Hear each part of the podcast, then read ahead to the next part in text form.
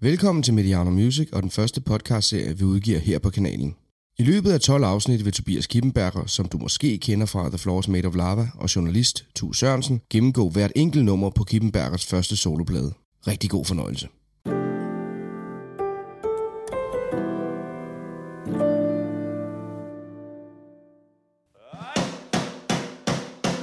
Mit navn er Tobias Kippenberger, og du lytter til podcasten Kron og Kirken og Garage. Her fortæller jeg om mit debutalbum Kron og Kirken, sang for sang. I dette afsnit skal du høre om nummeret Jeg er en mand. I don't mind to take out the garbage Men jeg tager ikke en skid Du må gerne få en hestesko Men hvornår skal vi ride?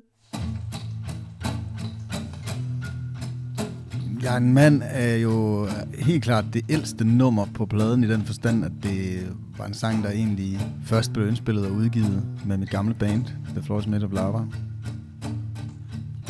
Det var sådan en lidt fjollet sang, altså det var en, en, en blues i 6 8 dele. Og, øh, og sådan med lidt et glimt i øjet, og I'm a man hed den jo sjovt nok på engelsk. Hvor vi så også lavede en indspilning, som var sådan meget fjollet. Det var ligesom et jam, vi bare optog og, og prøvede at efterindspille det efterfølgende og sådan noget, hvor det aldrig rigtig lykkedes. Så den udgave, der kom med på pladen, det var egentlig den første demo, vi overhovedet lavede af nummeret, hvor vi bare stod og jammede sangen igennem. Så ru- spoler man lige 5-6 år frem i tiden, og så skal jeg på en turné øh, som solist. Så en turné, som er to koncerter, så måske en, øh, en overdrivelse at kalde det en turné frem, men jeg skulle ud og spille et par koncerter, og jeg manglede i øvrigt også ligesom sangene til at fylde et sæt ud. Så jeg blev nødt til at prøve at tænke sådan lidt ud af boksen med, øh, hvordan kan jeg fylde sættet ud. Og så var der en, en pige, der havde nævnt for mig, at hun godt kunne tænke sig, at jeg spillede I'm a Man, når vi var ude. Og det havde ligesom siddet fast i mig, og så tænkte jeg, så kan jeg prøve at øve den op, fordi den kan jo også måske spille selv, bare mig og en guitar. Men da jeg så gik i gang med at øve den, så fik jeg alligevel lyst til at prøve at oversætte den til dansk. For at det så også lige fik et ekstra lag af noget nyt, i stedet for at jeg bare stod og dyppede snablen i fortiden alt for meget. Det gør mig ingenting at tage skraldet ud Men jeg tager ikke en skid Hvordan gik du egentlig til øh, oversættelsen? Det er jo ikke en en-til-en oversættelse, men der er alligevel nogle formuleringer, som, som man kan sige går igen bare, bare på dansk. Altså, jeg har jo prøvet at, at, at være så tro mod originalen som, som muligt, men samtidig også at prøve at, at danglificere den en lille smule mere. Og, og husk, altså, den engelske version starter omkvædet med Maybe I'm not quite the man of your dreams, but I'm a man. Det synes jeg egentlig også er en meget fin sætning, men måske er jeg ikke dine drømmes mand, eller at jeg ved ikke rigtigt, om det udtryk det egentlig findes på dansk, så jeg blev nødt til at prøve at finde på noget andet, så det var til at forstå, at der var her, her er der en stereotyp af, af manden, og at man ikke helt lever op til det, ens øh, partner går og drømmer om. Så blev det til, du drømte om en mand uden Viaplay. Det tror jeg, der er mange kvinder, der egentlig gør. Du drømte om en mand uden Viaplay Men jeg er en mand Og konfettikanoner og rosenbed Blev til ringbind og hakkedreng med tynd frikasse. Jeg vil elske dig mere for hvert øjeblik Uden at blink Hvis det er det, der skal til, men det ændrer ikke Gad du godt have Viaplay? Jeg gad faktisk helt vildt godt at have Viaplay. Jeg gad helt vildt godt at have, uh, have sådan noget, at lørdage og søndage, der kørte der bare fodbold i baggrunden i stuen. Jeg er simpelthen bare for nær til at betale for, for så at se øh, jeg ved ikke, det halve af Premier League-kampene eller et eller andet. Du skal ikke en skid, som du ikke vil. Det er jo en nedbarberet version, kun dig og en akustisk guitar.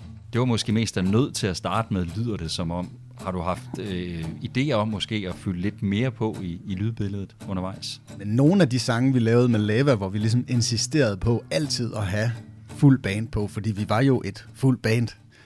Øh, nogle af sangene kunne da godt måske have haft, altså have lyst til, at vi havde turet og sige, fint, om den her sang, den fungerer faktisk bare bedst med en guitar og en stemme, så er det sådan, vi laver den indspilning. Så, øh, så det var måske egentlig sådan lidt en øh, lifelong dream at, at, lave en, at lave en nedbarberet udgave, fordi måske fungerer sangen egentlig bare bedst, når det kun er en guitar og en stemme.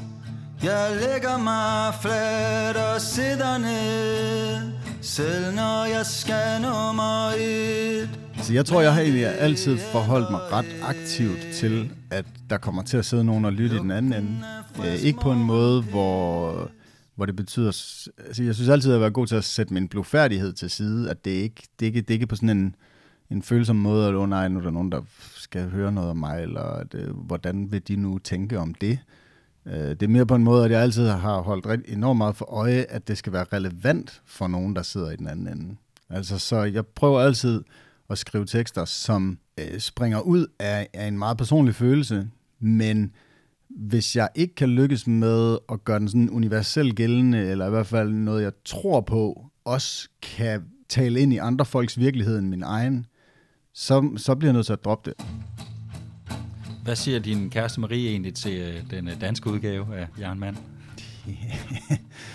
Hvis jeg må spørge. Ja, ja, men jeg tror egentlig, min kæreste, hun har affundet sig med, at hun skal finde sig i lidt af hvert. Altså, jeg prøver både at have... Øh, ja, altså, mine sange er jo både en, lidt en ventil for nogle frustrationer, jeg har i mit øh, parforhold, men øh, jeg prøver også at, at skildre det øh, så nuanceret som muligt. både, både fordi, at øh, sådan er det øh, for mig, og, og formentlig også for alle andre i et parforhold. Øh, Øh, men også fordi, at øh, også, det er nok hende, jeg er mest opmærksom på. Jeg kommer til at sidde og lytte på det i sidste ende.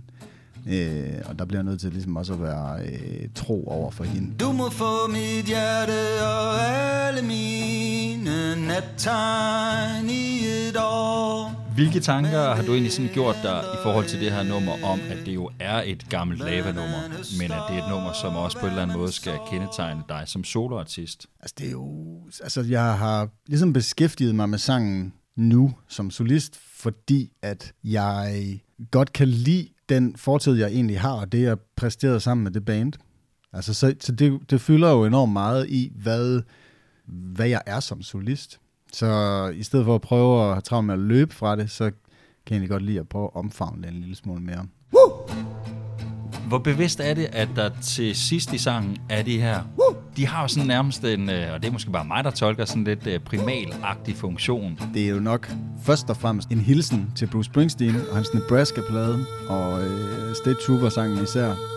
Så det er jo et, et ulvehyl, eller et, et, et mandehyl, men det her, nu det her, hvor overfortolkningen virkelig kommer ind i billedet med, at det er jo en, en høj tone, det er en skinger tone, så det, det er jo ikke fordi, jeg siger, hu, det er jo et hu, som trods alt er lidt mere feminint.